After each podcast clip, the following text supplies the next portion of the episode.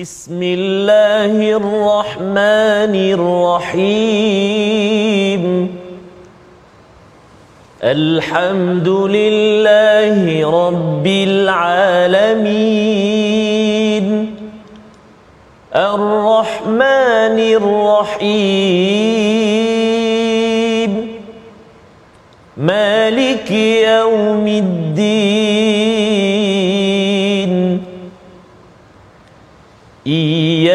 إياك نعبد وإياك نستعين. اهدنا الصراط المستقيم.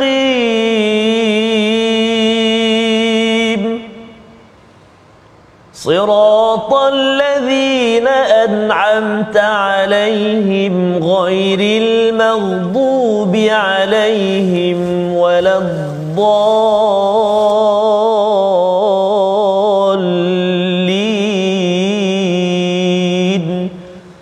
آمين صدق الله Assalamualaikum warahmatullahi wabarakatuh. Alhamdulillah wassalatu wassalamu ala Rasulillah wa ala alihi wa man wala syada la ilaha illallah syada Muhammadan abduhu wa rasuluh. Allahumma salli ala sayidina Muhammad wa ala alihi wa sahbihi ajma'in. Amma ba'du. Apa khabar tuan-tuan dan puan yang dirahmati Allah sekalian? Kita bertemu pada hari Jumaat penuh barakah pada hari ini dalam My Quran Time baca faham amal untuk kita meneruskan surah yang ke-83 daripada juz yang ke-30 iaitu surah Al-Mutaffifin surah yang amat penting untuk kita fahami. Kita sebagai orang yang berniaga sebagai seorang pembeli dalam kehidupan kita kita ingin mengambil pelajaran daripada surah yang amat istimewa ini bersama al-fadil ustaz Tarmizi Abdul Rahman. Apa khabar ustaz? Alhamdulillah Al-Fadhil Ustaz Fazrul. Sihat ustaz ya? As- Alhamdulillah Ustaz Faz ya? Alhamdulillah. Alhamdulillah. Macam mana Ustaz Faz? surah hari ini. Allah sikit Ustaz, ya dekat sangat Ustaz ya Allah dan kita alu-alukan nanti Betul. Kalau ada rakan-rakan kita Ah. yang akan hadir ke Oh, studio yang bertuah Ustaz ya Betul. uh, yang yang hadir bersama harapnya tuan-tuan yang mungkin ada hmm. kelapangan uh, dapatkan maklumat ya. Uh, akan diumumkanlah ya InsyaAllah. insya-Allah untuk bersama. Dan pada hari ini kita ingin meneruskan agenda kita untuk mendalami hidayah daripada Allah Subhanahu Wa Taala dengan melihat kepada halaman 588 ya. Tetapi kita awalkan dengan ayat pertama daripada surah Al-Mutaffifin. Kita mulakan dengan doa ringkas kita subhanakala ilmalana illa ma 'allamtana innaka antal alimul hakim. Rabbi zidni ilma kita saksikan apakah ringkasan bagi halaman ataupun surah Al-Mutaffifin. Daripada ayat yang pertama hingga ke-6 kita akan melihat kepada pengenalan tentang celaan Allah kepada mereka yang mutaffifin. Kita akan lihat bersama diikuti pada ayat 7 hingga 17 kitab catatan keburukan dan kisah orang yang derhaka diletakkan di sijin. Apakah sijin? Nanti kita akan sama-sama lihat. Satu lagi pada ayat 18 hingga 28 kitab catatan kebaikan dan keadaan orang yang berbakti di Aliyin ya satu lagi nama ya rekod amalan bagi orang-orang yang berbuat kebaikan. Dan seterusnya pada ayat yang ke-29 hingga akhir surah al-mutaffifin kejahatan dan penghinaan bagi mereka yang mujrimun pendosa terhadap orang beriman. Apa jadi? Ya apa yang berlaku oleh orang beriman kepada pendosa mereka yang yang mengacau mengganggu orang-orang beriman ketika berada di dunia? Mari sama-sama kita baca ayat 1 hingga 21 daripada surah al-mutaffifin memulakan majlis kita pada hari ini My Quran Time bersama Ustaz Tarmizi. Terima kasih kepada Ustaz Fazrul. Bismillahirrahmanirrahim. Assalamualaikum warahmatullahi wabarakatuh. Alhamdulillah wassalatu wassalamu ala Rasulillah wa ala alihi wa sahbihi wa man walah wa ba'd. Allahumma salli ala sayyidina Muhammad wa ala ali sayyidina Muhammad. Apa khabar ayahanda dan bonda, tuan-tuan dan puan-puan muslimin dan muslimat, sahabat-sahabat Al-Quran, sahabat-sahabat My Quran Time yang dikasihi Allah Subhanahu Wa Taala sekalian. Moga-moga hari ini eh, di penghujung ini Allah Subhanahu Wa Taala terus mempermudahkan ibu-ibu ayah-ayah sekalian untuk terus bersama dengan Al-Quran, dapat baca dengan baik, dapat mengenal pasti uh, tajwidnya dan dapat memahami isi kandungnya. Allahu Akbar. Eh. Kita tadabbur setiap hari bersama dengan Al-Quran. Baik, jadi insya-Allah untuk permulaan ini kita nak uh, mula membaca Al-Mutaffifin surah Al-Mutaffifin dari ayat yang uh, pertama sehingga ayat yang ke-21. Uh, dan nanti kita akan jumpa pada ayat yang ke-14. Ha, pada ayat yang ke-14 kalau kita perhatikan kat situ dia ada huruf sin di atas huruf lam. Kallabal tu. kenapa tu dia tersilap tulis ke tak ha, itulah simbol bagi saktah tak faham ya. ada tem- empat tempat di dalam al-Quran ha, antaranya dalam surah uh, al-kahfi surah yasin surah al-mutaffifin uh, satu lagi dalam surah al-qiyamah jadi dalam surah al-mutaffifin dan juga dalam surah al-qiyamah uh, sayugia ataupun afdal kita baca dengan wasal kita sambung bacaan jadi apabila kita sambung bacaan maka elok ataupun afdal juga kita baca dengan sak saktah. Apa dia saktah ni? Berhenti seketika uh, bacaan kita tanpa mengambil nafas. Ha, kan? Ha, ada pun dua tempat lagi tadi dalam surah Al-Kahfi dengan surah tu Yasin yang tu afdal waqaf. Maka bila baca dengan waqaf maka tak ada uh, tak perlu saktah lah ataupun tak baca dengan saktah. Adapun hari ini ayat 14 surah Al-Mutaffifin kita akan baca dengan bacaan wasal dan kita akan baca dengan sak saktah. Berhenti seketika sekejap tanpa mengambil nafas. Mari kita cuba insya-Allah eh. Kita cuba dulu dengan bacaan uh, murattal sabah insya-Allah. uh, ataupun nak tukarlah. Boleh. Boleh Ustaz. Kita cuba ras lah, ras. ras Ustaz, ya. tegas sikit ya. Tegas ah, sikit. Ha, tegas ya. sikit. Ya. Ya. so, ini berkaitan dengan penegasan pada orang-orang yang ha. berbuat bah bahaya Ustaz. Okay. baik, okay, baik. InsyaAllah. A'udzubillahi minasyaitanirrajim. Bismillahirrahmanirrahim. Wailul lil mutaffifin.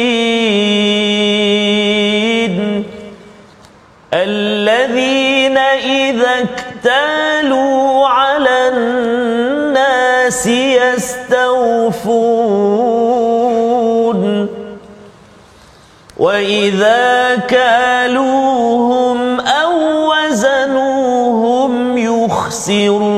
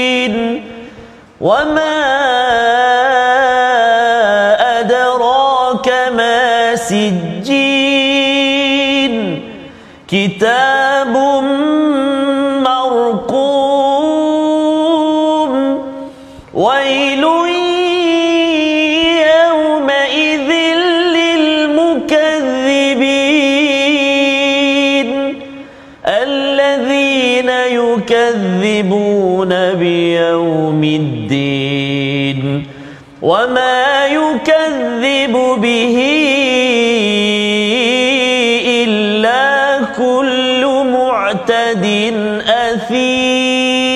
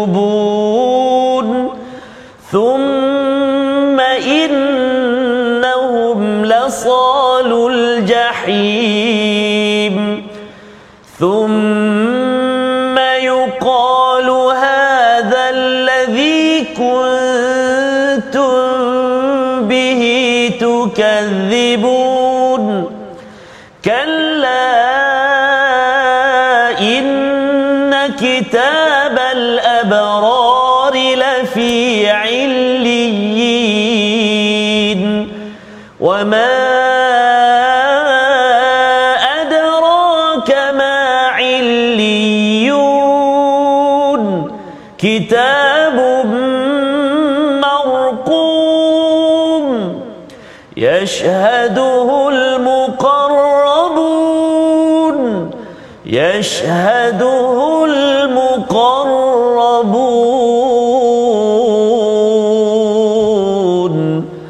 صدق الله Surah Allah Lazim itulah bacaan daripada ayat 1 hingga 21. Terima kasih ucapkan kepada Ustaz Tarmizi ya membacakan surah yang amat-amat menggetarkan kepada kita semua bila Allah memulakan Ustaz ya dengan ya. wailul lil mutaffifin iaitu kecelakaan yang besar, malang dan juga satu kutukan Allah kepada satu golongan yang dinamakan mutaffifin. Siapakah mutaffifin? Ya, kalau kita tengok perkataan taffifi ini maksudnya ialah berkaitan dengan dia kalau dia apa ustaz ni dia kalau dia bagi uh-huh. dia bagi kurang kalau dia minta dia minta lebih lebih ha. ha ya secara ringkasnya jadi Allah terus menceritakan tentang perkara ini lebih jelas pada ayat yang kedua alladzina idzaktalu apabila mereka menerima sukatan ya daripada manusia atas manusia bukan daripada manusia yastaufun yastaufun biasanya ustaz ya bila cakap tentang iktalu ini ha. sepatutnya minan nas ya. menerima ha. timbangan daripada manusia ya, tetapi mereka ini Allah kata bukan iktalu minan nas alan nas ya dia akan tekan orang lain dia kalau contohnya dia beli barang dia dah dapat harga katakan uh, RM2 uh-huh. dia akan tekan uh, peniaga itu dia pembeli uh-huh. dia tekan peniaga itu untuk dia dapatkan yang lengkap yastaufun lepas tu dia minta lagi Masya. dia minta lagi istilahnya tawar menawar sampai orang tu terduduk. Ya terduduk. Ini adalah sifat mutaffifin. Dan ia kepada siapa? Kita lah ustaz. Pembeli Masya. kalau kita ni membeli sesuatu kita jangan sampai kita ni kalau nak menerima kita tekan orang lain tawar sampai tak ingatnya ya. Tetapi bila ber, berjual wa idza kaluhum au wazanuhum yukhsirun kalau nak bagi pada orang lain kalau katakan nak berjual dia akan bagi kurang Ustaz hmm. janji sepatutnya dapat 2 kilo dia bagi 1.99 kilo ha, mutaffifin ini bukannya buat yang besar dia uh, kurangkan sedikit-sedikit sahaja dan ianya merangkumi perkara yang yang nampak ataupun tak nampak contohnya kalau kita jual Ustaz ya yeah. kita nampaklah kita beli apa tembikai ke uh-huh. ataupun durian ke dia kurangkan hmm. itu satu tetapi yang tak nampak ialah bagi pekerja-pekerja janji 8 jam ya dibayar gaji 8 jam tapi dia buat kerja 7 jam oh. 58 minit 2 minit itu dinama, dinamakan orang yang mutaffifin maka Allah menyatakan celaka ataupun malang dan will ini adalah nama neraka kepada mereka yang mengambil ringan perkara yang dia curi sikit-sikit ustaz. Hmm. Nah, sikit-sikit. Kalau curi banyak tu namanya pencuri. Betul. Tapi kalau curi sikit-sikit ini dinamakan sebagai mutaffifin. Dan ini adalah peringatan untuk saya kepada tuan-tuan sekalian ketika kita membeli, ketika kita bekerja, apa-apa saja transaksi ekonomi, Allah nyatakan di sini jangan sampai kita minta minta lebih-lebih ya, tetapi bila beri kita beri kurang daripada apa yang di dimaklumkan ada yang bagi servis ustaz ya untuk servis internet contohnya yeah. dia suruh bayar 2 tahun uh-huh. tetapi kalau off ataupun down 3 uh-huh. 4 hari dia Betul. buat dono je kan dan dia tak ada rebate ke Betul. tak ada pulang balik bayar penuh juga. Lambat kena potong. Betul. Orang-orang ini digelar sebagai mutaffifin dan Allah menyatakan di sini mengapa jadi begini orang-orang begini? Allah nyatakan pada ayat yang keempat ala yadhunnu ulaika annahum mab'uthun. Mereka ini tidak yakin mengira bahawa mereka tidak dibangkitkan di akhirat bawa duit haram masuk ke dalam rumah ya kemudian dia bagi makan anak isteri dan dia rasakan dia kaya uh, bisnes dia maju bonus dia berlipat kali ganda. Dia tidak akan dibangkitkan di hadapan Allah ditanya tentang kekayaan yang ada itu tidak bermakna sama sekali ya. Jadi ini adalah ayat yang kelima liyaumin azim hari. Kebangkitan itu adalah hari yang azim yang besar yang sepatutnya bagi orang yang sensitif ustaz ya? Hmm. dia akan rasa bahawa alamak saya kuranglah bagi masa untuk uh, tempat kerja saya. Sure. ataupun saya ada terkurang saya kena top up balik semula. Ataupun saya rasa bahawa ketika saya beri itu saya bagi lebih sikit berbanding saya kurangkan. Perkara-perkara tersebut adalah bagi mereka yang mengetahui hari akhirat itu adalah azim tetapi bagi manusia yauma yaqumun nasu lirabbil alamin pada ayat yang ke-6 pada hari itu semua orang bangkit menghadap Tuhan seluruh alam. Ada yang suka tipu ni ustaz kan? Dia kata ha kita ni tak apa kita pandailah nak kelentong orang dan sebagainya.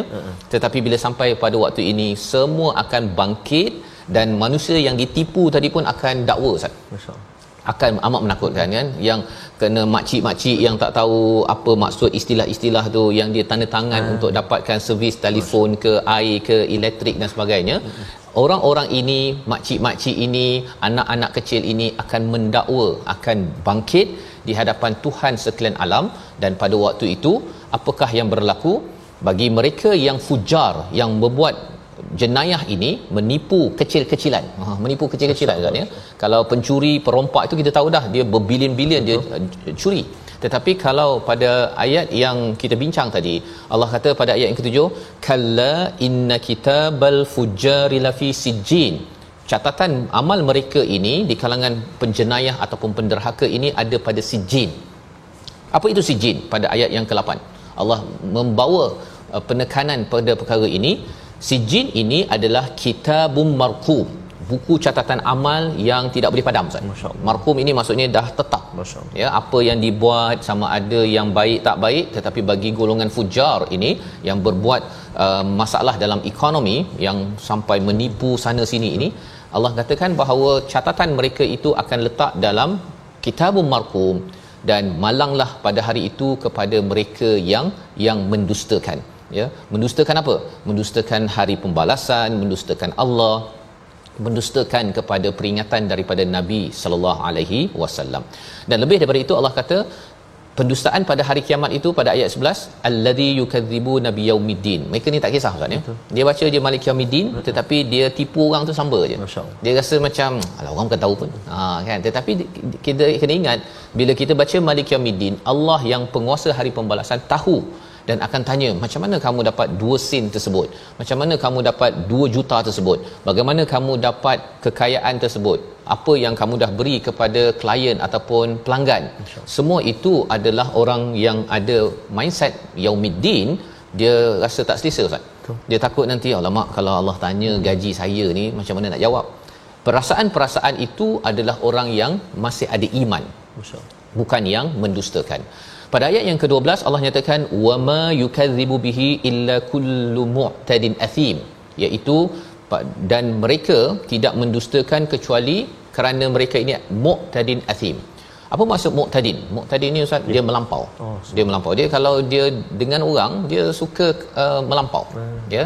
Dan athim ini ialah dia suka buat dosa bukan sekali dua tapi dia dah biasa bila dah biasa macam ni dia rasa tipu orang tu hmm. samba je lah memang bisnes saya ni memang jenis tipu orang kan kalau kita jujur sangat macam mana kita nak untung Allah. itu ya dan kesan daripada amalan mereka ini ayat yang ke-13 dan ayat 14 dua perkara yang kita harapkan jangan sampai ia terkena kepada kita ayat 13 dan 14 kita baca bersama al-Fadhil Ustaz Tarmizi. Terima kasih kepada Ustaz Fazrul. Subhanallah tuan-tuan dan puan-puan.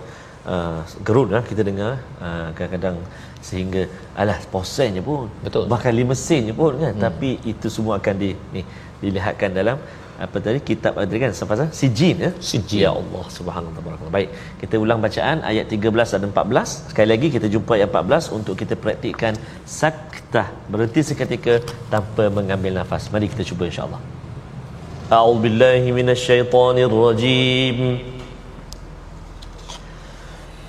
إذا تتلى عليه آياتنا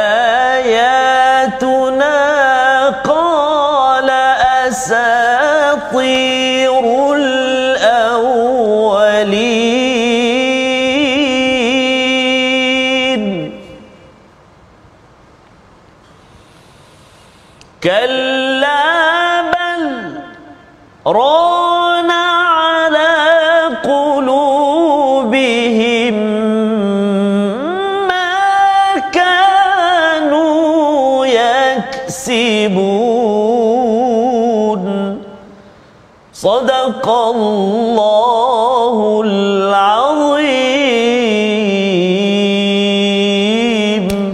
Surah Al-Azim ayat yang ke-13 yang apabila dibacakan kepadanya ayat-ayat kami dia berkata itu adalah dongeng orang-orang terdahulu. Macam mana boleh jadi begitu Ustaz ya? Satu kita kena faham bahawa mereka ini muqtadin athim. Muqtadin ini melampau, apa-apa saja nak melampau, nak untung melampau-lampau dan dia tidak mahu untuk untuk mengikut kepada panduan daripada Allah Subhanahu Wa Taala. Yang pertama, athim ini ialah bila ada orang kata buat baik Ustaz ya, mm-hmm. dia cuba elakkan kebaikan. Ha, jadi kalau orang kata jomlah kita jujur dalam perniagaan kita tolong orang apa sebagainya dia akan mengelak hmm. ha, tapi bab-bab yang dia apa buat bab tak baik nak kenakan orang menzalimi orang lain nak untung lebih ah yang itu dia ambil Masya. itu namanya athim ya jadi Allah menyatakan kesan daripada mu'tadin athim ini bila dibacakan ayat-ayat kami kepada mereka mereka akan bangkang Masya. ataupun tolak dengan apa alah ini cerita dongeng je lah. Asyik asyik baca Quran dia cerita. Nabi cerita itu cerita ini. Dia merasakan bahawa segala peringatan itu tidak berkesan Ustaz. Yang penting saya nak untung. Pasal dia dah terlampau banyak sangat melampau dan berbuat dosa, jadi hati itu kata Allah kalla bal rana ala qulubihim. Ada karat dalam hatinya disebabkan apa yang mereka buat. Jadi bahaya Ustaz ni. Kalau kita ambil enteng ketika kita berjual beli, kita minta lebih-lebih daripada pembeli ataupun ketika kita memberi sesuatu kita bekerja ataupun kita berniaga kita tak bagi apa yang sepatutnya dia menyebabkan hati jadi tertutup Ustaz. Ya ha, rupa-rupanya cara kita bekerja setiap hari itu akan menyebabkan ayat-ayat Quran boleh terhalang daripada kita malah kita merasakan tak selesa. Alah ingat-ingatlah ayat Quran kan? Ini cerita lama ini. Zaman nabi boleh perkataan itu boleh muncul. Betul. hati itu akan jadi degil dan keras disebabkan oleh dosa muqtadin athim sebentar tadi. Membawa kepada perkataan pilihan kita pada hari ini kita saksikan.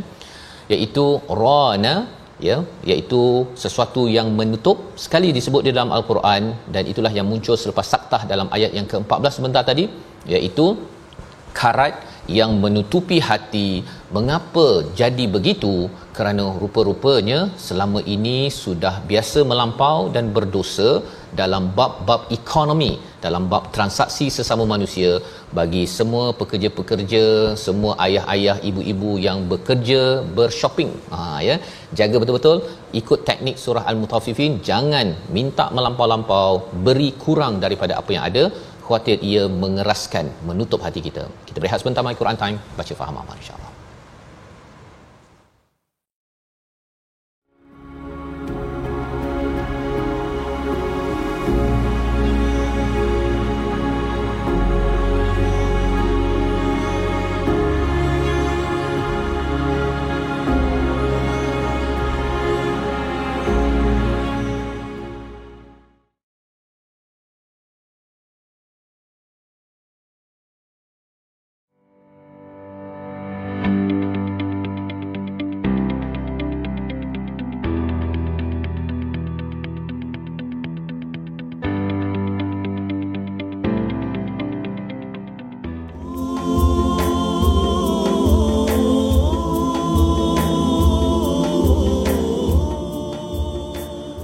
pandangan itu mata Ustaz, hati mata ya? hati itu ya, ya Allah nyatakan tadi bahawa kalau selalu sangat kita mengambil enteng ya. tentang uh, transaksi ekonomi kita berjual beli Betul. bekerja saatnya akhirnya hati itu akan terhijab Allah ya terhijab tak perasan ingatkan pasal tak baca Quran Allah. kan tapi rupa-rupanya Quran itu sepatutnya memberi kesan pada hidup Betul. kita lah Ustaz. Semua tambah-tambah kita dah berada di akhir-akhir ini ataupun banyak dah sebenarnya uh, kita telah baca, kita telah kaji, kita telah belajar sedikit sebanyak. Uh, moga-moga hati kita terus bersinar, bercahaya dengan nurul Quran, cahaya Al-Quran insya-Allah taala. Jadi insya-Allah kita nak mencantikkan lagi ataupun kita nak memperelokkan lagi bacaan kita, pastinya kita nak ulang kaji apakah hukum tajwid yang perlu kita beri perhatian antaranya iaitulah menyempurnakan hukum mat yang terdapat dalam ayat yang ke-32 masya-Allah ha? Auzubillahi minasyaitonir rajim wa idza ra'awhum qalu innaha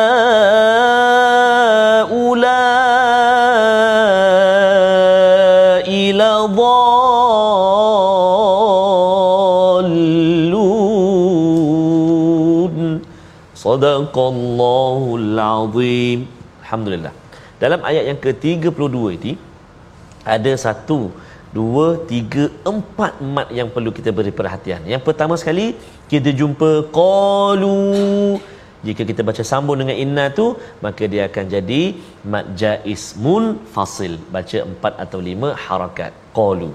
Kemudian kita jumpa kalimah haula'i. Ha mat jaiz empat harakat ataupun lima harakat. Ula itu mat wajib muttasil kena hati-hati kena baca empat atau lima. Maksudnya tak boleh kurang daripada empat. Sekiranya ha tu kita baca dengan lima harakat mat jaiz maka la tu kita tak boleh baca empat. Maksudnya kita tak boleh baca rendah daripada uh, mat jaiz kadar dia. Ha, sebab mat wajib tu dia lagi tinggi kadar mat dia kan? Ataupun lebih kita kata macam kalau Islam mudah faham lebih gedebel lah. Gedebel. contoh-contoh Okay. bukan itu istilah yang sebenarnya. Ha, tapi sama ada sama ataupun lebih tinggilah daripada kadar empat harakat Uh, kemudian uh, itu tiga. Yang keempat iaitulah uh, la dhalun. Uh, itu mak apa? Cuba jawab. Uh, satu, dua, tiga. Ah, bagus. Subhanallah. Boleh kongsikan dekat ruangan komen. Jawapan dia ialah mad lazim kalimi muthaqqal. Huruf mad, dha alif tu huruf mad bertemu dengan huruf yang bersabdu atau bertemu dengan sabdu atas huruf lam tu. Maka dia kena baca enam harakat. Tak ada diskaun. Ha, mesti kena baca enam harakat. La.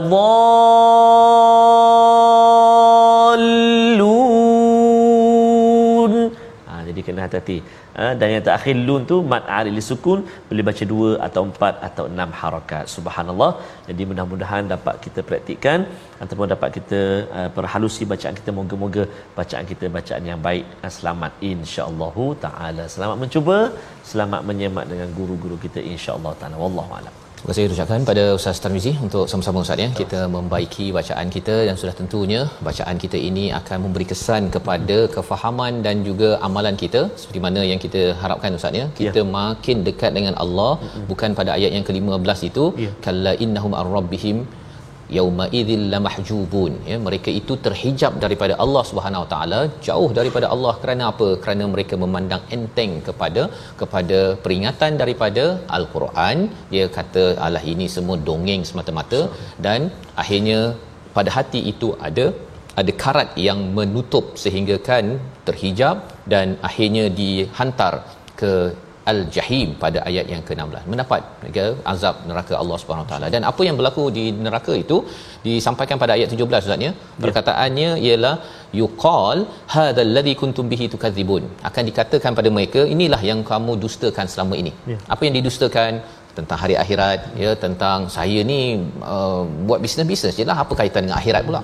Dia tidak dapat mengaitkan dengan perkara tersebut. Padahal sebenarnya mereka tahu bahawa semua ini akan ditanya kembali oleh Allah Subhanahu Wa Taala Bagaimana pula dengan orang yang baik ha, yang betul-betul menjaga tidak mahu menipu uh, takaran ataupun timbangan ataupun uh, masa untuk bekerja di office di pejabat masing-masing. Allah kata mereka ini kitab al-abrar berada pada aliyyin Ustaz. Subhanallah. Apa aliyyin ini Allah kata iaitu kitabun marqum sama seperti sijin ya kitab yang tidak boleh dipadam. Semua catatannya tidak dipadam yashhad yashhaduhul muqarrabun.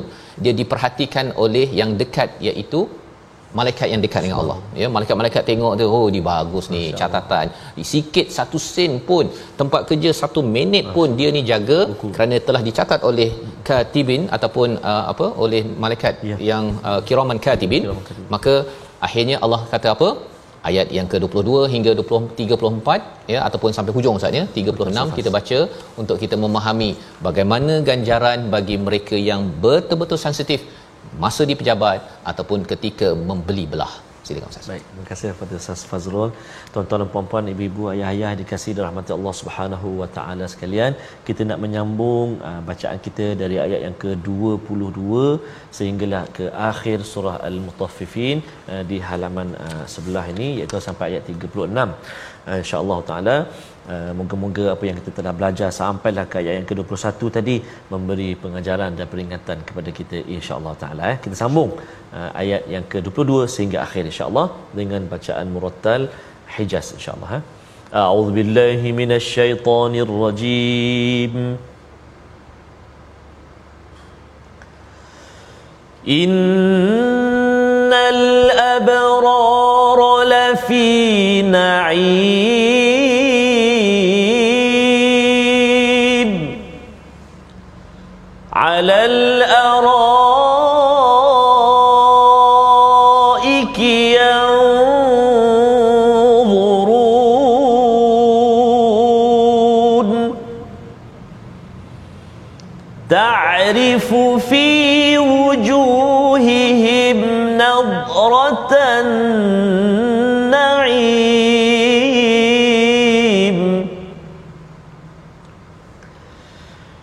يسقون من رحيق مختوم.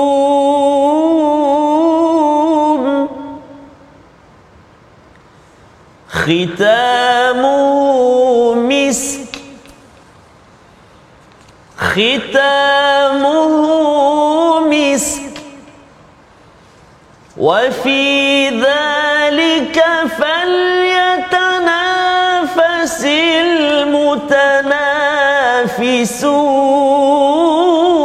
المتنافسون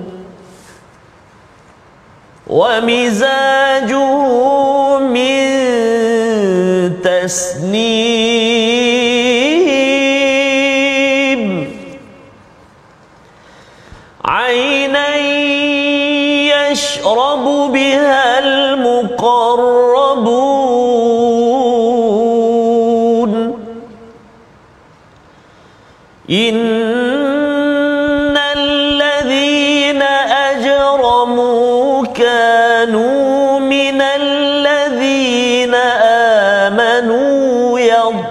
يضحكون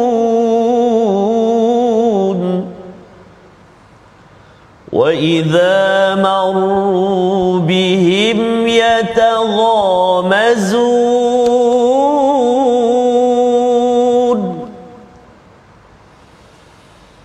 وإذا انقلبوا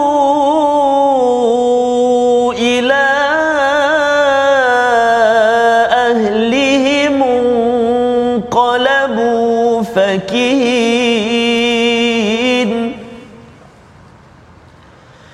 وإذا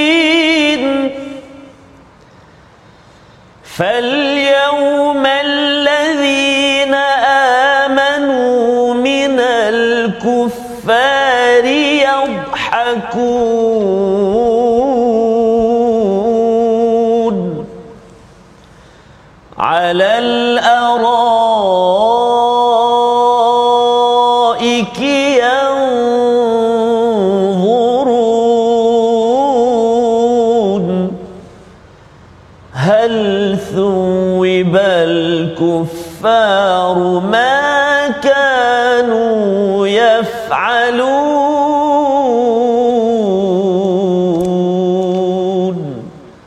صدق الله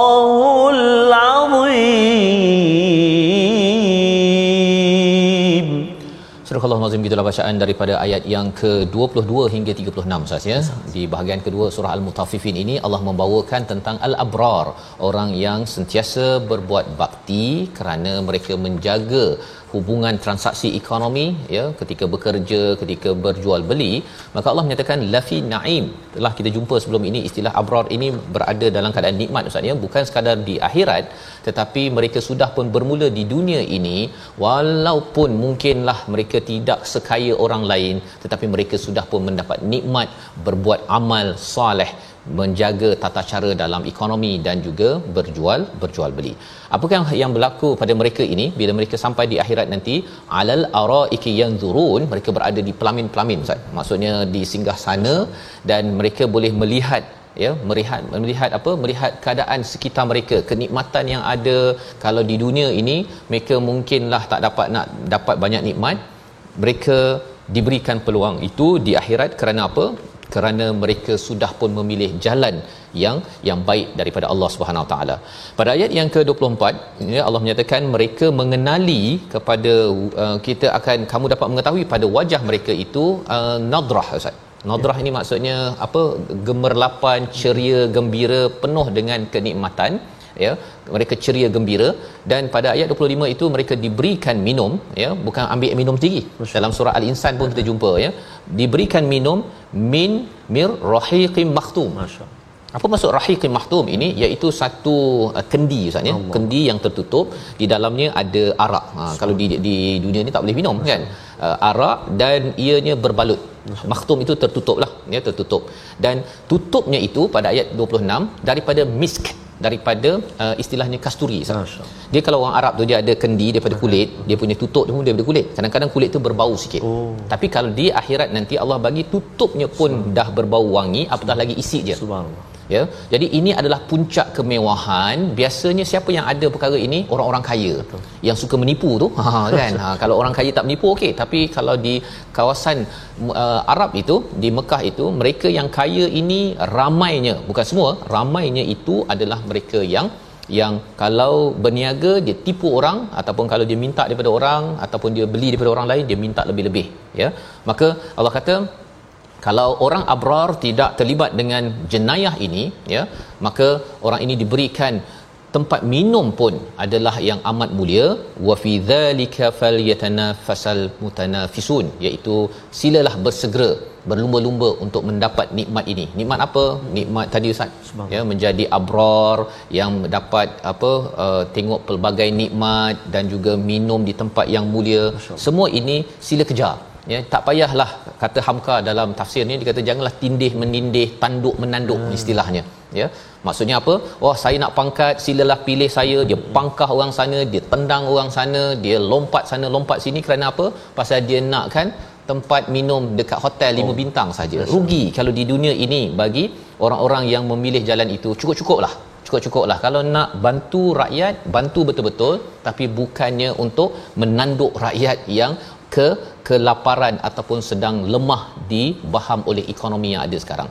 Maka ini seruan Allah pada ayat 26 pada ayat yang ke-27 Allah menyatakan mereka diberikan campuran pada minuman min tasnim, tasnim. ya ha, tasnim ini dimaklumkan ialah satu campuran saja ya. campuran yang uh, yang yang yang amat sedap ha, ya. tak tahu macam mana sedap itu kena sampai ke sana dulu tapi poinnya ialah orang-orang Arab merasakan bahawa tasnim ini adalah puncak kepada kemewahan didambakan ya ainan yashrabu bihal muqarrabun tapi Allah kata ini hanya diperoleh oleh al muqarrabun mereka yang dekat dengan Allah ya. Siapa yang dekat dengan Allah? Kalau tadi ayat yang ke 21 kita tahu muqarrabun itu adalah malaikat. Hmm. tapi di sini adalah orang-orang yang mengikut kepada perintah wahyu yang disampaikan oleh malaikat iaitu orang-orang abrar sebentar sebentar tadi.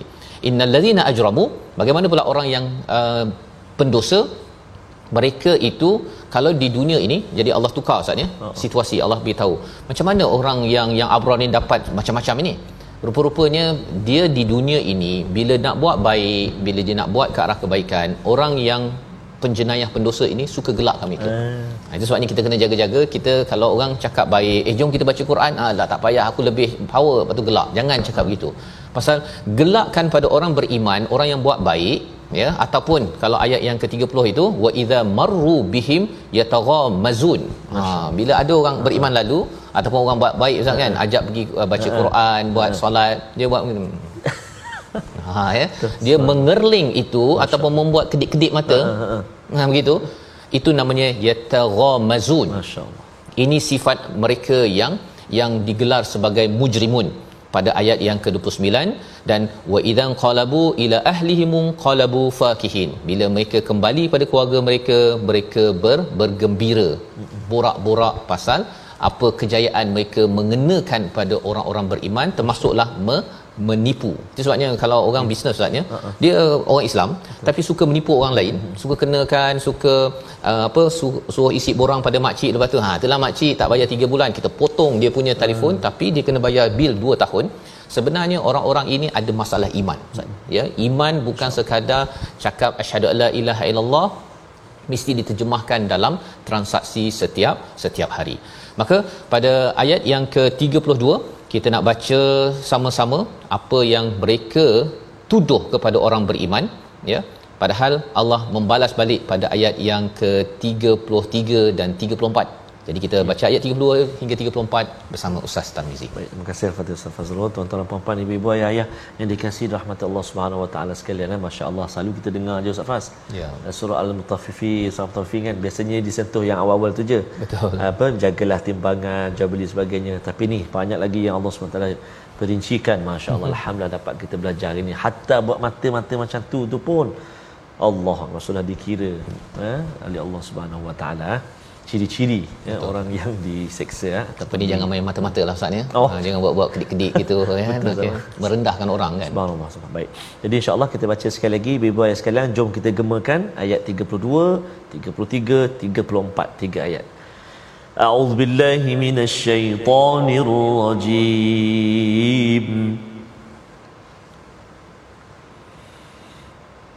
وإذا رأوهم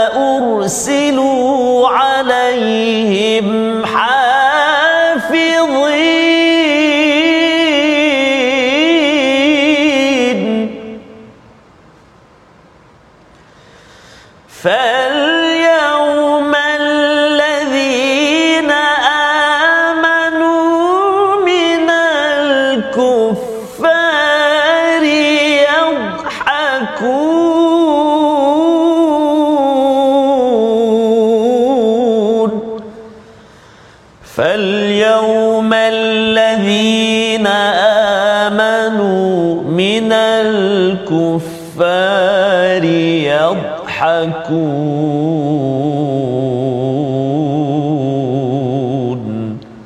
صدق الله العظيم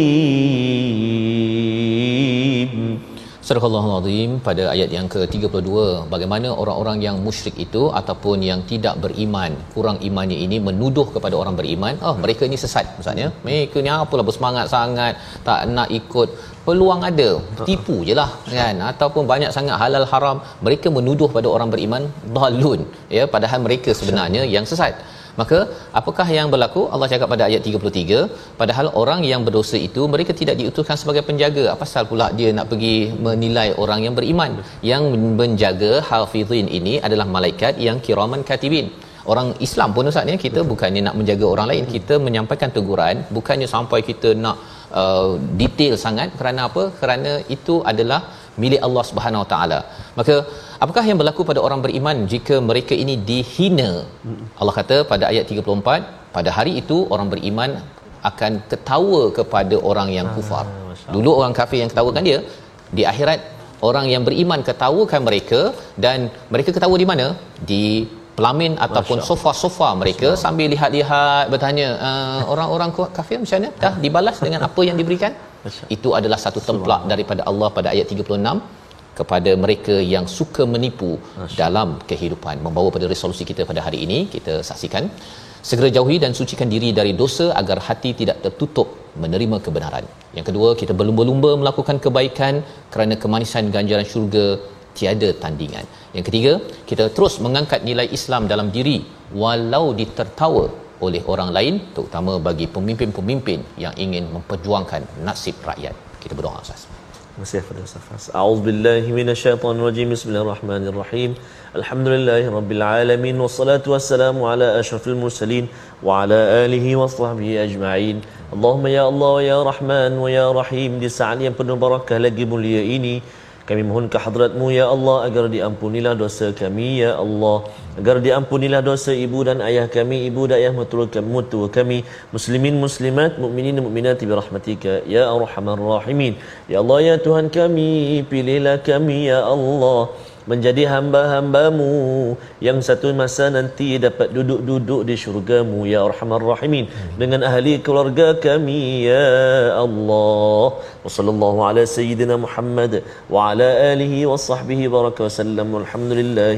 Alamin Amin ya rabbal alamin. Moga-moga Allah mengabulkan doa kita dan terus kita menjadi orang-orang al-abrar ya seperti mana yang dimaklumkan sebentar tadi terus memberi dan terus berbakti. Inilah yang diserukan pada tuan-tuan sekalian untuk terus bersama tabung gerakan al-Quran pada saat-saat akhir kita di My Quran Time ini. Moga-moga dengan sumbangan tuan-tuan ini kita maklum bahawa sebahagiannya sudah pun digunakan untuk membina studio wakaf ataupun infak daripada tuan-tuan untuk persediaan kita Quran Time yang seterusnya kita doakan dan kita ucapkan penghargaan teruskan kita bersama kerana kita tahu kita perlu membuat persediaan menuju kepada hari kemudian. Kita bertemu lagi dalam My Quran Time baca faham amal insya-Allah.